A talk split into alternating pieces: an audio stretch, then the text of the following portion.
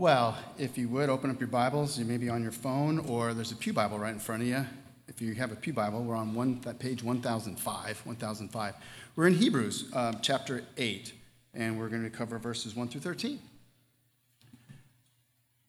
So, one helpful way of looking at the Bible is to see that the Bible is laid out kind of like a two act play the Old Testament and the New Testament, or better yet, the Old Covenant and the New Covenant. In our passage today, the writer expounds more upon Jesus uh, and this new covenant that he ushers in. Now, covenants are a very important part of our salvation. See, listen, there is no salvation, there is no transformation, there is no hope of heaven, there is no hope for you apart from God's covenants. Now, what is a covenant? A covenant is kind of like a contract, but it isn't. like a contract, a covenant provides a means by which two parties uh, may come together in agreement. But the issues with contracts is uh, contracts is they, they, they have options uh, for one party to cut and run if the other party fails them right? A contract is entered into to cover your butt. But a covenant is spectacularly different.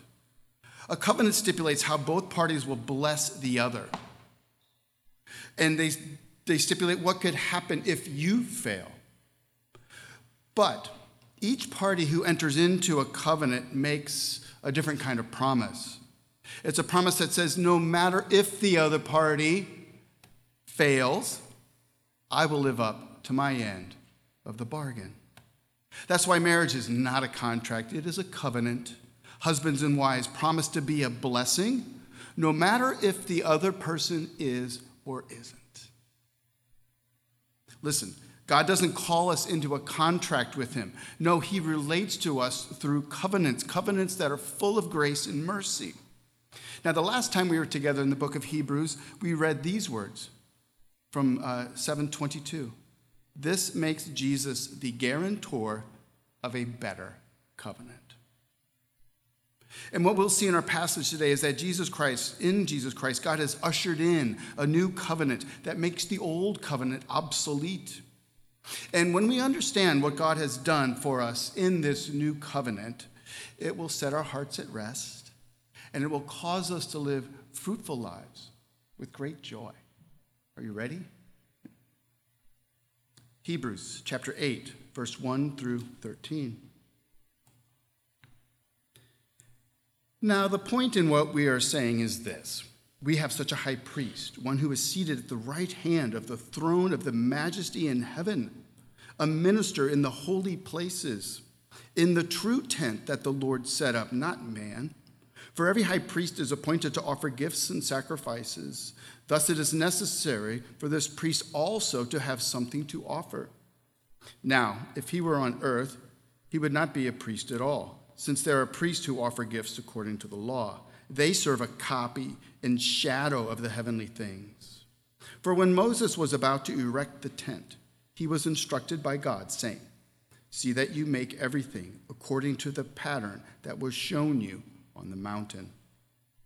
But as it is, Christ has obtained a ministry that is as much more excellent than the old, as the covenant he mediates is better, since it is enacted on better promises. For if that first covenant had been faultless, there would have been no occasion to look for a second. For he finds fault with them when he says, Behold, the days are coming, declares the Lord, when I will establish a new covenant with the house of Israel and with the house of Judah, not like the covenant that I made with their fathers on the day that I took them by the hand to bring them out of the land of Egypt. For they did not continue in my covenant, and so I showed no concern for them, declares the Lord. For this is the covenant that I will make with the house of Israel. After those days, declare the Lord, I will put my laws into their minds and write them on their hearts, and I will be their God, and they shall be my people. And they shall not teach each one his neighbor and each one his brother, saying, Know the Lord, for they shall all know me, from the least of them to the greatest. For I will be merciful towards their iniquities, and I will remember their sins no more. In speaking of a new covenant, he makes the first one obsolete. And what is becoming obsolete and growing old is ready to vanish away. This is the word of God. The grass withers, the flower fades, but the word of our God will stand forever. If we want to know God, if we want to know his will, we want to know his way, then we must know his word. Let's pray. Father, this word comes to us uh, with great beauty and clarity, um, yet we struggle to really rest in the truth that it brings us. We Christians can be people who strive a lot. We work hard to prove our worth to you. But we are able to rest in Christ. We pray that this message would ring true to us this morning as we study it together in the name of Jesus. Amen. Well, we're in March Madness. I think we all know that by now. Uh, as I've said before, none of my teams are, are even remotely close to being in, but supposedly you still can win. See, AT&T is running an upgrade promotion on their Samsung phones.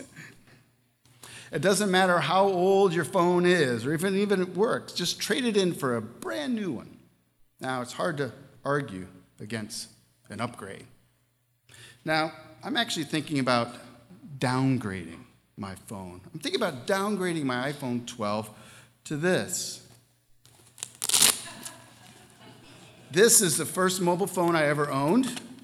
It's my trusty old Motorola bag phone. Now, if you're under 40 years old, you probably think this is like a laptop or something. But look, his jaw is dropped. I love that. This is a phone, all right? The old phone from the 80s. And when you walked around town with this, oh boy, everybody's like, he's a mover, he's a shaker.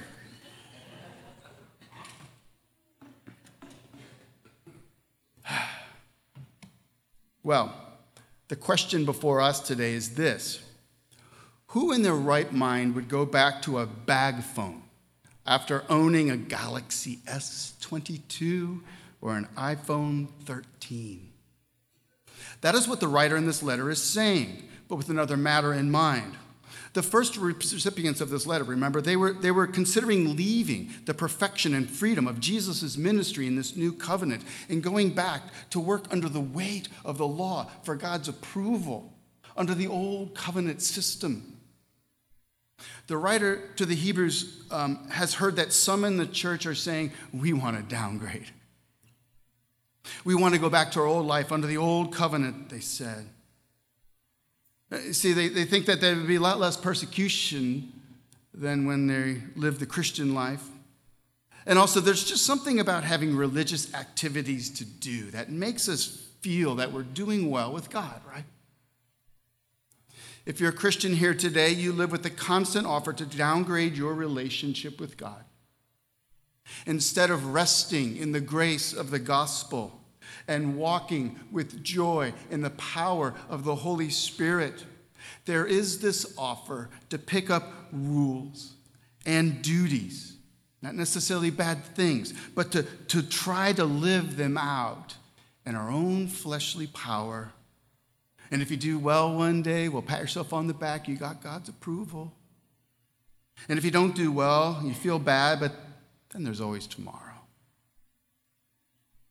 How foolish are we to take our relationship with God out of Christ's hands and take over for ourselves? Look at verse 6. But as it is, Christ has obtained a ministry that is much more excellent than the old, as the covenant he mediates is better. And then, verse 13, he writes that because the new covenant in Christ has come, the old one is now obsolete. Like my bag phone. Even if I could power it up, you know what? The cell networks have totally changed. It could not connect, it would not even work. If you see me walking around the village with it on my hip, you know I'm just showing off or trying to, con- or trying to confuse the young ones. My friends, the old way of relating to God and working for salvation is over. We hear that in our head and we're like, yeah, yeah, yeah, it's over. No, it's over. God has ushered in a new covenant, one where Christ does all the work to make you worthy. He does it all. The writer here is saying that Jesus has a much more excellent ministry, far better than anything you or a priest or any other religious system could ever do for you. So, whatever you do, don't ask for a downgrade. The big point this morning is this Jesus serves us, He serves us with His much more excellent ministry. And this and this alone must transform us in how we live as God's children. We'll look at this under two headings. We will see that functionally, Christ has this much more excellent ministry. And then we'll see experientially, experientially, Christ has this much more excellent ministry. First, the ministry of Jesus is functionally much more excellent. So, the big idea here is this just as a smartphone's functions are much more excellent than the functions of an old bag phone, so too Christ. And add to this, I know you can always upgrade your cell phone, but with what Christ has done, there is no upgrade. So let's look at three functionalities, so to speak, that the writer shows us in our text. First, the first functionality is that Christ ministers in the true tabernacle or tent. This might seem insignificant, but when it presses into your heart, you'll, you'll rejoice. We see this in verse 2, where it states that relating to Christ, a minister in the holy places, in the true tent that the Lord set up, not man. What does he mean by true tent? Well, he doesn't mean true versus false. He means true rather than shadow or copy. What if I told you I owned an old Corvette, beautiful red Corvette, Woo, early 70s, you know, before they put the bumper, plastic bumpers on them? And what if you came over to my house one day to see it, maybe even drive it? And when you showed up, I pulled out this a model, toy model of a beautiful red Corvette. See, it's got the old metal bumper, chrome. All right. It's at least a 72 or earlier. Now, what is wrong with what I just did? There's nothing wrong with this model. I mean, it's, it's, it's not the real or true Corvette, it's just a copy, it's a shadow of the real thing. It should point us, it should give us a longing for the real thing, right? The writer says in verse 5 that the tent in which the Old Testament priests ministered is a copy or shadow of the heavenly things. What does he mean? Well, the writer explains in verse 5 that God gave Moses a pattern for building the tent or tabernacle in which the earthly priest would minister in. And what was that pattern? The one that exists in heaven, the true tent. There is a true tent in heaven where Jesus is seated, where Jesus did his work. Verse 5 says, They serve a copy and shadow of the heavenly things. For when Moses was about to erect a tent, he was instructed by God See that you make everything according to the pattern that was shown you on the mountain. Remember when I gave you the law and the commandments? I also gave you grace. I gave you a, a, access into the heavenly realms. There's a true temple in heaven where my people experience grace upon grace. Now, take that measurements, take what you've seen there, and create something physical on earth that the priest can minister in. God showed Moses a tent in heaven where sins are forgiven. And he said, pattern this earthly tabernacle to the one that exists in heaven. And this is amazing, right? The writer is making an overwhelmingly powerful point. With regards to your sins being forgiven, Christ ministers in the true tent of heaven for you and for me. So, why on earth, no pun intended, would you go back to worshiping in an earthly tent made up of human priests? That's the argument. Does it make sense? The second, second functionality is that Christ presents the offering we need.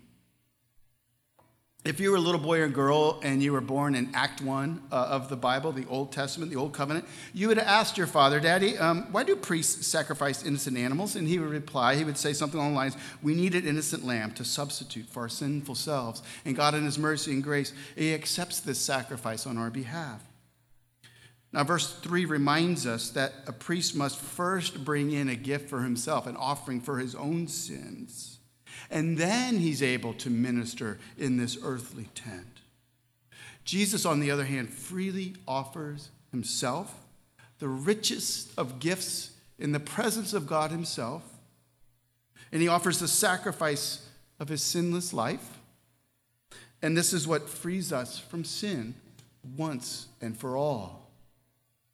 God sent his innocent son to be our substitute. This is the gift of God for us. God pledged that he would be our God and we would be his people, and he will not let our sins or our failures cause his covenant promise to fail. And that is why he sent his son, which is why John the Baptist rejoiced that day when he saw Jesus. He said, Behold, the Lamb of God who takes away the sins of the world. Yes. Yes. And the third functionality of the new covenant is listen, is that Christ is seated. Verse 1 We have such a high priest, one who is seated at the right hand of the throne of the majesty in heaven.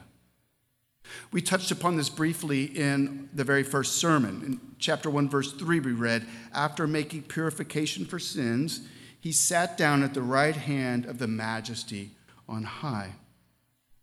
The writer here continues to contrast between new covenant ministry of Jesus with the old covenant Levitical priesthood.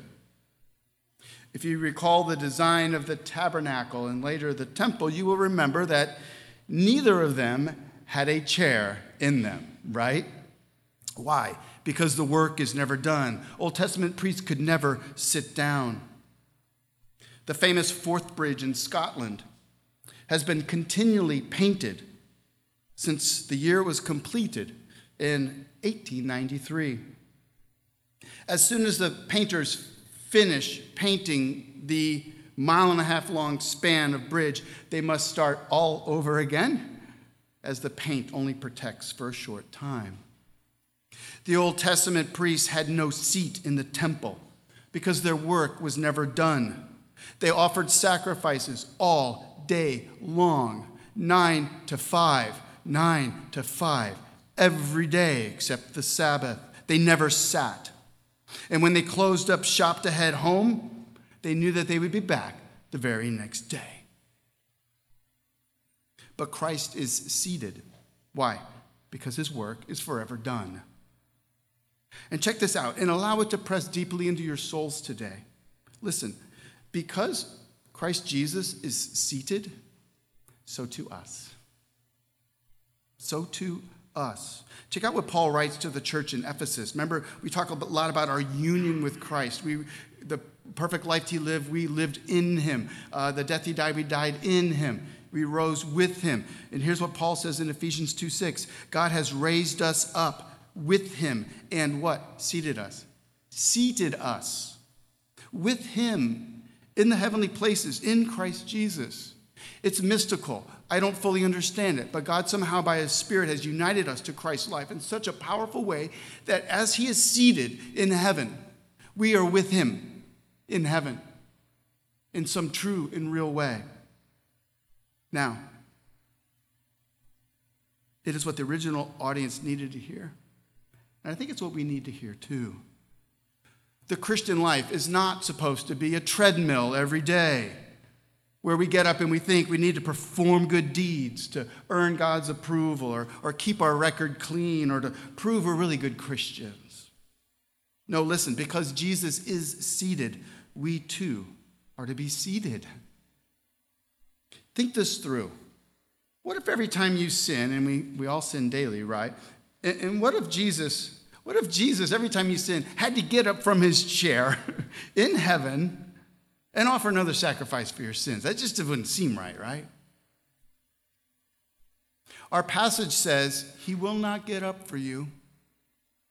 Why? Does He not love you? No, He loves you. He won't get up because His work of offering sacrifices for your sins is over. Instead, we, when we sin, we approach His throne of grace. We saw that in Hebrews 4, right? and receive, we receive mercy and grace to what? Help us in our time of need. And what does Jesus do then? He doesn't rise and get up. No, he sits and he points to that cross.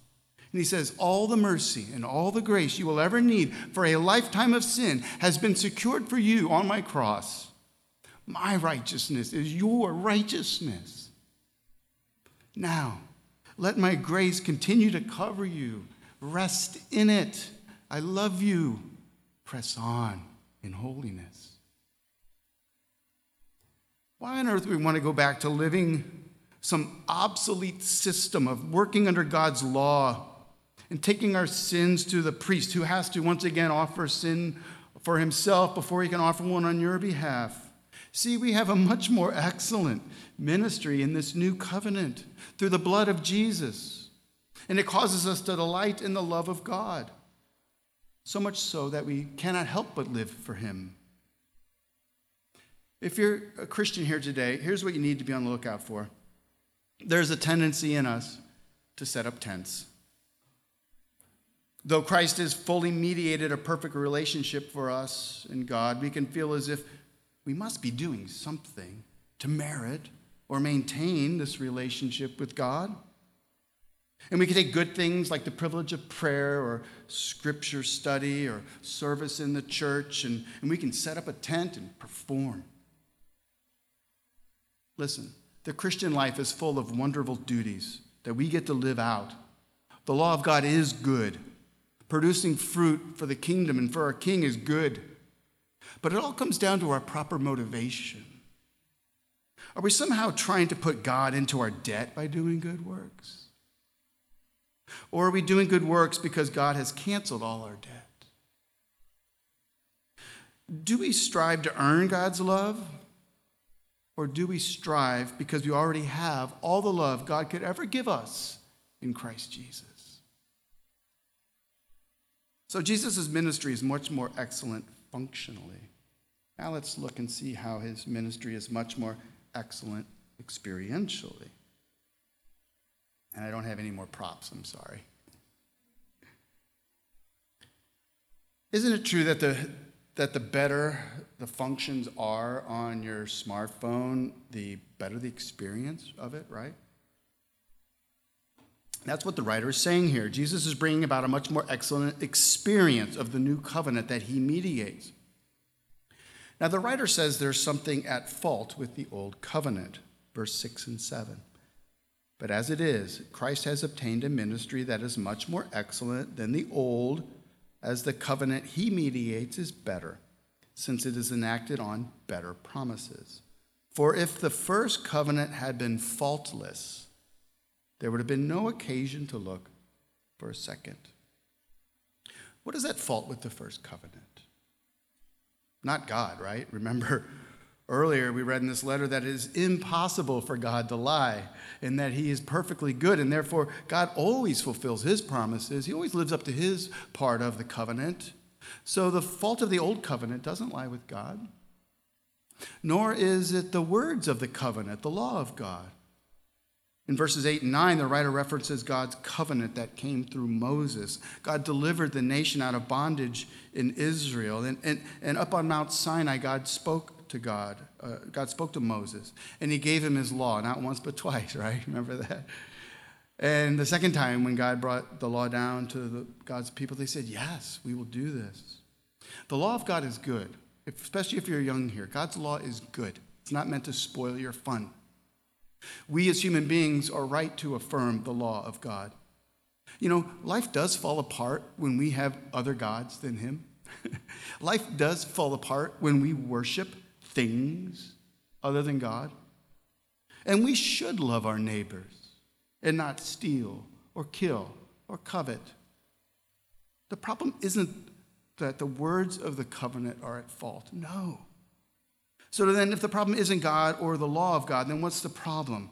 The problem lies with us. The problem lies with the people. The people are human beings are faulty. Look at what he says at the beginning of verse 8.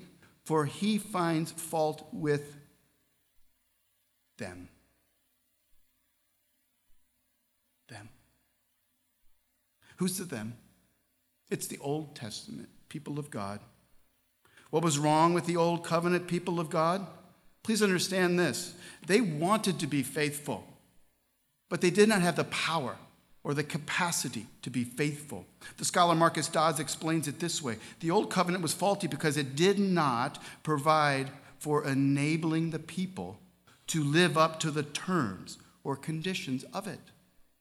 It was faulty inasmuch as it did not sufficiently provide against their faultiness. In other words, the old covenant was faulty because the people who received it were faulty. They were incapable of following through on the demands of the law. Not, not that they couldn't do them, you know, many of them, uh, you know, every day, but there was, there was always failure looming around the corner. It's, it's, like, it's like asking a 150 pound man uh, to keep lifting a 100 pound weight over his head. He might have the capacity to lift it a few times, but at some point the weight will come crashing down. So the first covenant. It wasn't that the 100 pound weight of the law was bad, but that the nation did not have the power to, to live it out. And understand this God knows this, which is why he makes this promise through the Old Testament prophet Jeremiah. In verses 8 through 12, the writer quotes from Jeremiah chapter 31. There is a new covenant coming, and it will change everything. So, then what is new about the new covenant? Three things in our text. There's more, obviously. But first, God gives the spiritual power equal to his moral requirements. We read this in verse 10 For this is the covenant that I will make with the house of Israel. After those days, declares the Lord, I will put my law into their minds and write them on their hearts, and I will be their God, and they shall be my people. Please understand, this is far more than you memorizing scripture, right? F. F. Bruce writes, even memorizing, memorizing of the law of God does not guarantee the performance of what has been memorized, right? We're all like, yeah, I know. Experienced that in my own life. Jeremiah is talking about what God promised through the prophet Ezekiel that Grayson read from earlier. I will give them one heart and put a new spirit within them. This is the new birth that Jesus speaks of. And they shall be my people, and I will be their God. That's God's greatest desire. The main theme of the entire Bible, Act 1, Act 2, is I will be their God and they will be my people. But how can that take place? People are sinful. I have a way. The new covenant is coming. In the Old Testament, God promised a day when his people will have a new birth, a new heart that can now actually beat for God, and the power of the Spirit dwelling in them so they can actually live it out. Not that we don't fail, but we actually can live out the law. Jesus promised his disciples that he would send the Holy Spirit to not just dwell with them, but in them.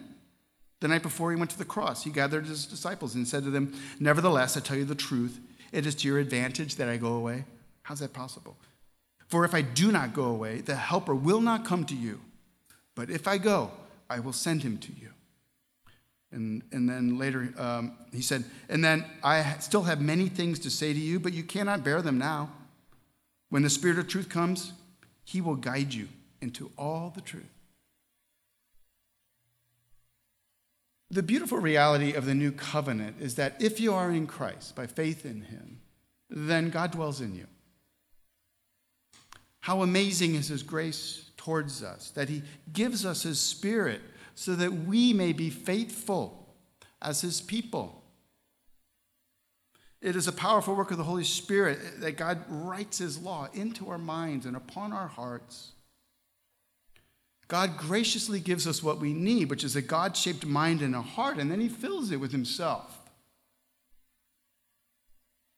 Now, this doesn't mean we will always do what's right. If you've been a Christian for more than a week, you know that's not true. But it means that those who have this new life, this new heart in Christ, they, we no longer see the law as irksome. It's not optional. Our heart's desire is to live so as to produce fruit of the Spirit, right? If you're a Christian, you want to honor God with your life. Unbelievers don't, right? You understand that? So, the first new thing about the new covenant is that God gives us the spiritual capacity necessary to live in a relationship with Him. Second, God gives His covenant community universal knowledge of him. Verse 11 And they shall not teach each one his neighbor and each one his brother, saying, Know the Lord. For they shall all know me, from the least of them to the greatest. This too is a work of the Holy Spirit in the covenant community. Under the old covenant, there was a minority within the nation who knew the Lord. And they continually called out to the majority Come, know the Lord, return to Him, trust in Him, draw near to Him, experience His, God, experience His grace. But now God's covenant has burst beyond a minority within one nation. Today, in Christ's kingdom, because of the presence of the Holy Spirit, every believer, all of us, from the least to the greatest, knows the Lord. And not just of the Lord, but we have intimate knowledge of Him. Even the smallest child in the kingdom knows the Lord. The story was related to me um, recently. Um, Ian Dupree and Wayne Dupree. Um, Wayne lost his wife Linda last year. Ian lost his mom. And um, as most of you know, we love you, Ian. Uh, Ian um, is a man with Down syndrome. And sometimes these really can be hard to understand. You got to lean in and listen. We love you, Ian. Um, but he, his, his father, Wayne, asked him recently, um, they were talking about his mother passing away. And Wayne says, You've been so strong, Ian. You've been so strong. Did mom prepare you for this? And he actually rebuked his dad and spoke in a utterly clear, loud voice the Lord. The Lord prepared him.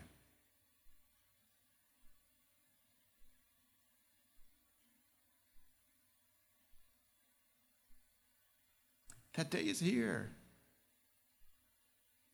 Where everyone who's called by his name knows the Lord, from the least to the greatest. Now, not that we don't need to mature in our relationship with God, but we all know and experience Christ. So Jesus' ministry is much more excellent in that we experience intimacy with God as he dwells within us. Thirdly, God remembers his people's sins no more. We get to experience this. Under the Old Covenant, there was this annual reminder of the nation's sins. Uh, yes, daily. There was continual sacrifices in the tent and later in the tabernacle. But remember that once a year, the high priest went behind the, the, the inner curtain in the inner sanctuary. That was the Day of Atonement. And, and every year they remained a reminder of the nation's sins that was taken care of on that day. But the day after, well, there's more to remember. Listen, the new covenant brings an end to that era. Verse 12 I will be merciful toward their iniquities, and I will remember their sin no more. Listen, the experience that we have in, as Christians is that, listen, God forgives us in such a way that He remembers our sin no more. There is no constant reminder. Now, I don't know about you, but I need to hear that.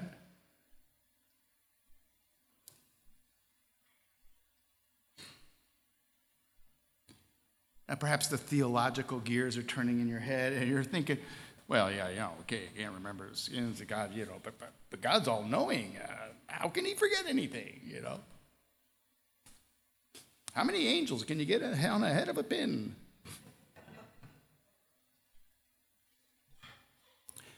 Well, God's forgetting of our sin is tied with the first part, his forgiving of sin. If you owe someone $1,000 and you cannot pay, you have a debt that is remembered against you, correct? Now, if someone comes along on your behalf and pays off your debt, the one you owed no longer remembers your debt because it's been paid in full. My friends, that's what God has done for us. In Christ, our debt is paid in full. And therefore, God can declare that He remembers our sin no more. Oh, that we would believe this. If only we could rest in this grace. Oh, how we would stop striving to prove our worthiness or look at flaws in other people and point them out and feel prideful. We could, we'd stop all that. We would just rest in our worthiness that is ours in Christ. And listen, when, when we rest in the worthiness of Christ that is ours by virtue of our faith in Him, our work on earth is transformed. It's not like we sit on our hands and go, I'm resting in God's grace. I don't have to do anything today. I wish I had another wordle to do. You only get one a day. Can you believe that? Listen, there's a direct correlation between how well we rest in Christ and abide in Christ and how well we produce fruit for Christ and his kingdom.